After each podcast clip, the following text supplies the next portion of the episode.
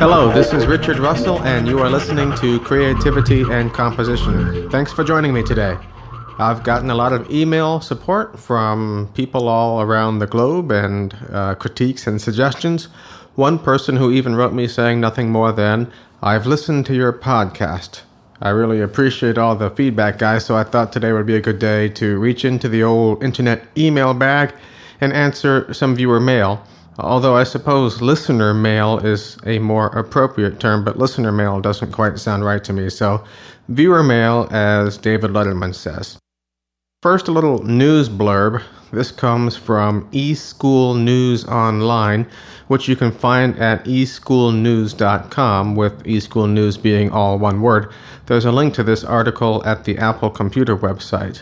Keep in mind that Apple Computer owns the software called GarageBand, and you'll see why Apple decided to list this article. According to eSchool News Online, quote, "A revolution is quietly taking place in music education.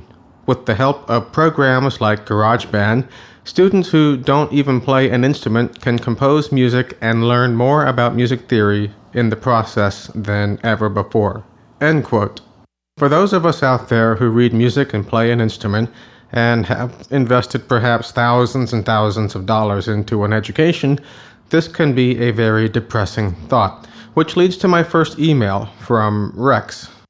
Rex is an animator from Singapore, and he wrote an email to me saying, "I love film music. I do not have any formal training in music, and I can't read notes. Most of the time, I play by ear. Having said that, I still try to compose my own music for some of my animation work. Any advice for me?" Rex provided me a link to one of his animations, and I was very impressed. Also very impressed by his accompanying music, which to my ear perfectly dramatized the animation that he had on his website. And where I work in my day job, I meet a lot of people like Rex who don't have a formal music training and wish to learn more. Now, what do we say to somebody like this who is seeking some advice about how to be a composer?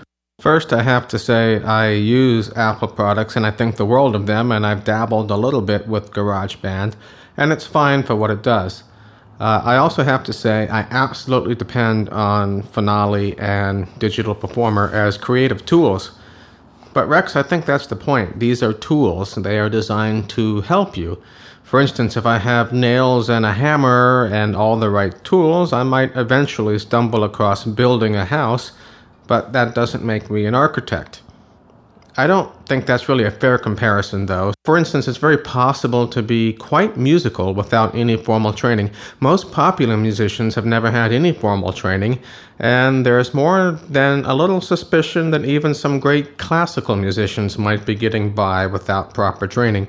But for the sake of the argument, let's say music is like a language. Music is sometimes even called a language, like German, French, or English. It's sometimes called the universal language. And it's possible to be very creative with language, even if you don't know how to write things down.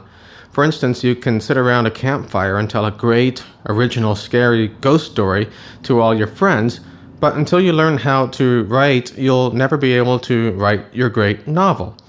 And if you want to travel in musical circles, sooner or later, you're going to run into people who are speaking a language you don't understand, whether it's uh, sheet music or something like secondary dominance.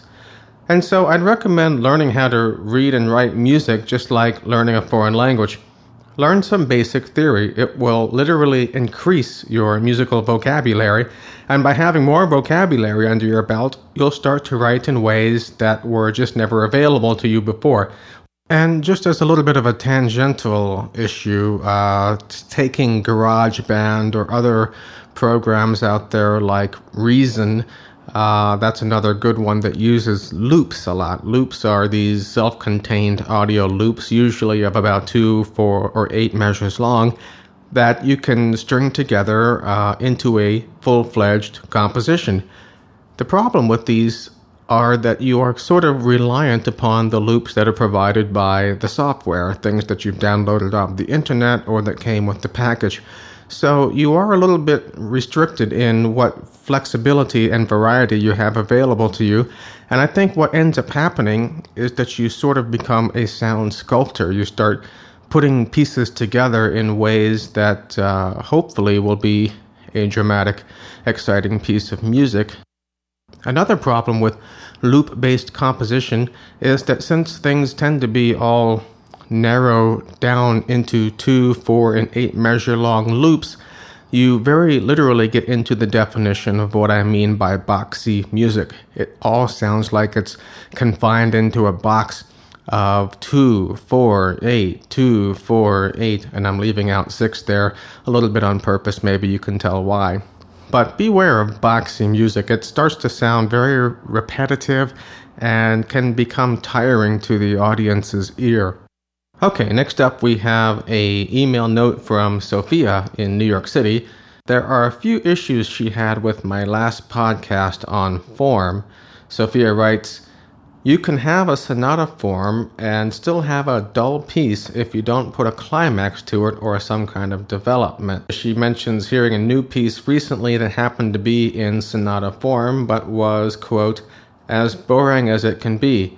And then she goes on to write, "So I think you need to clarify to your eager listeners that form does not necessarily mean frames. You can have a through-composed piece and still have shape. I guess that's what I'm getting at. Shape and form are different and equally important."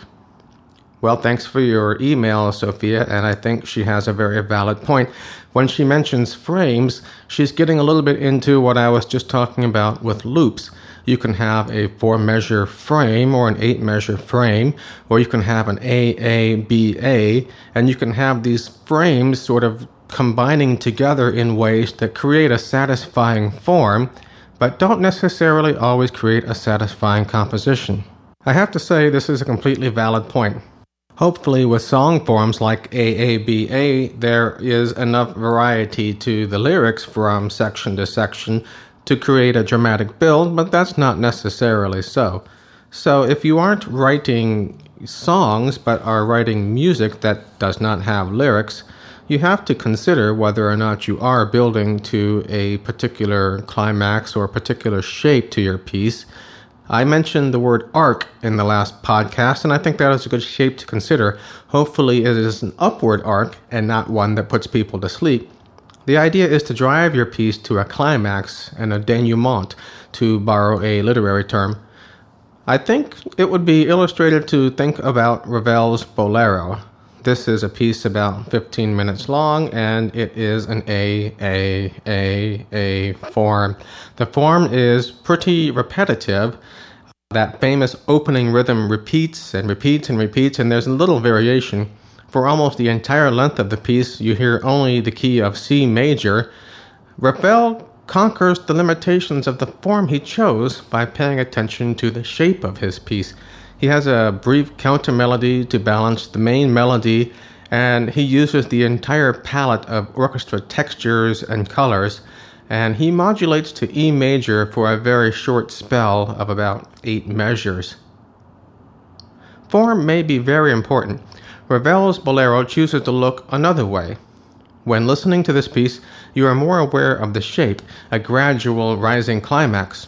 Consider just how different this piece would be had he introduced a B section or some other development section. So where does this leave us? Well, I agree with the email I received. Don't just assume that you've written a Sonata Allegro form and that's that, or a Rondo or an A A B A. You've got room to experiment and be creative. Just be sure you are in control of the tools you are using. Master form before you start to push the boundaries. I also got an interesting email from a listener with a suggestion for element number six of music, but I think that'll have to wait for another podcast. I'd like to thank you all for listening. Keep dropping me your feedback via my website, w w w dot r d russell dot com. Until next time, this is Richard Russell with Creativity and Composition saying, keep creating.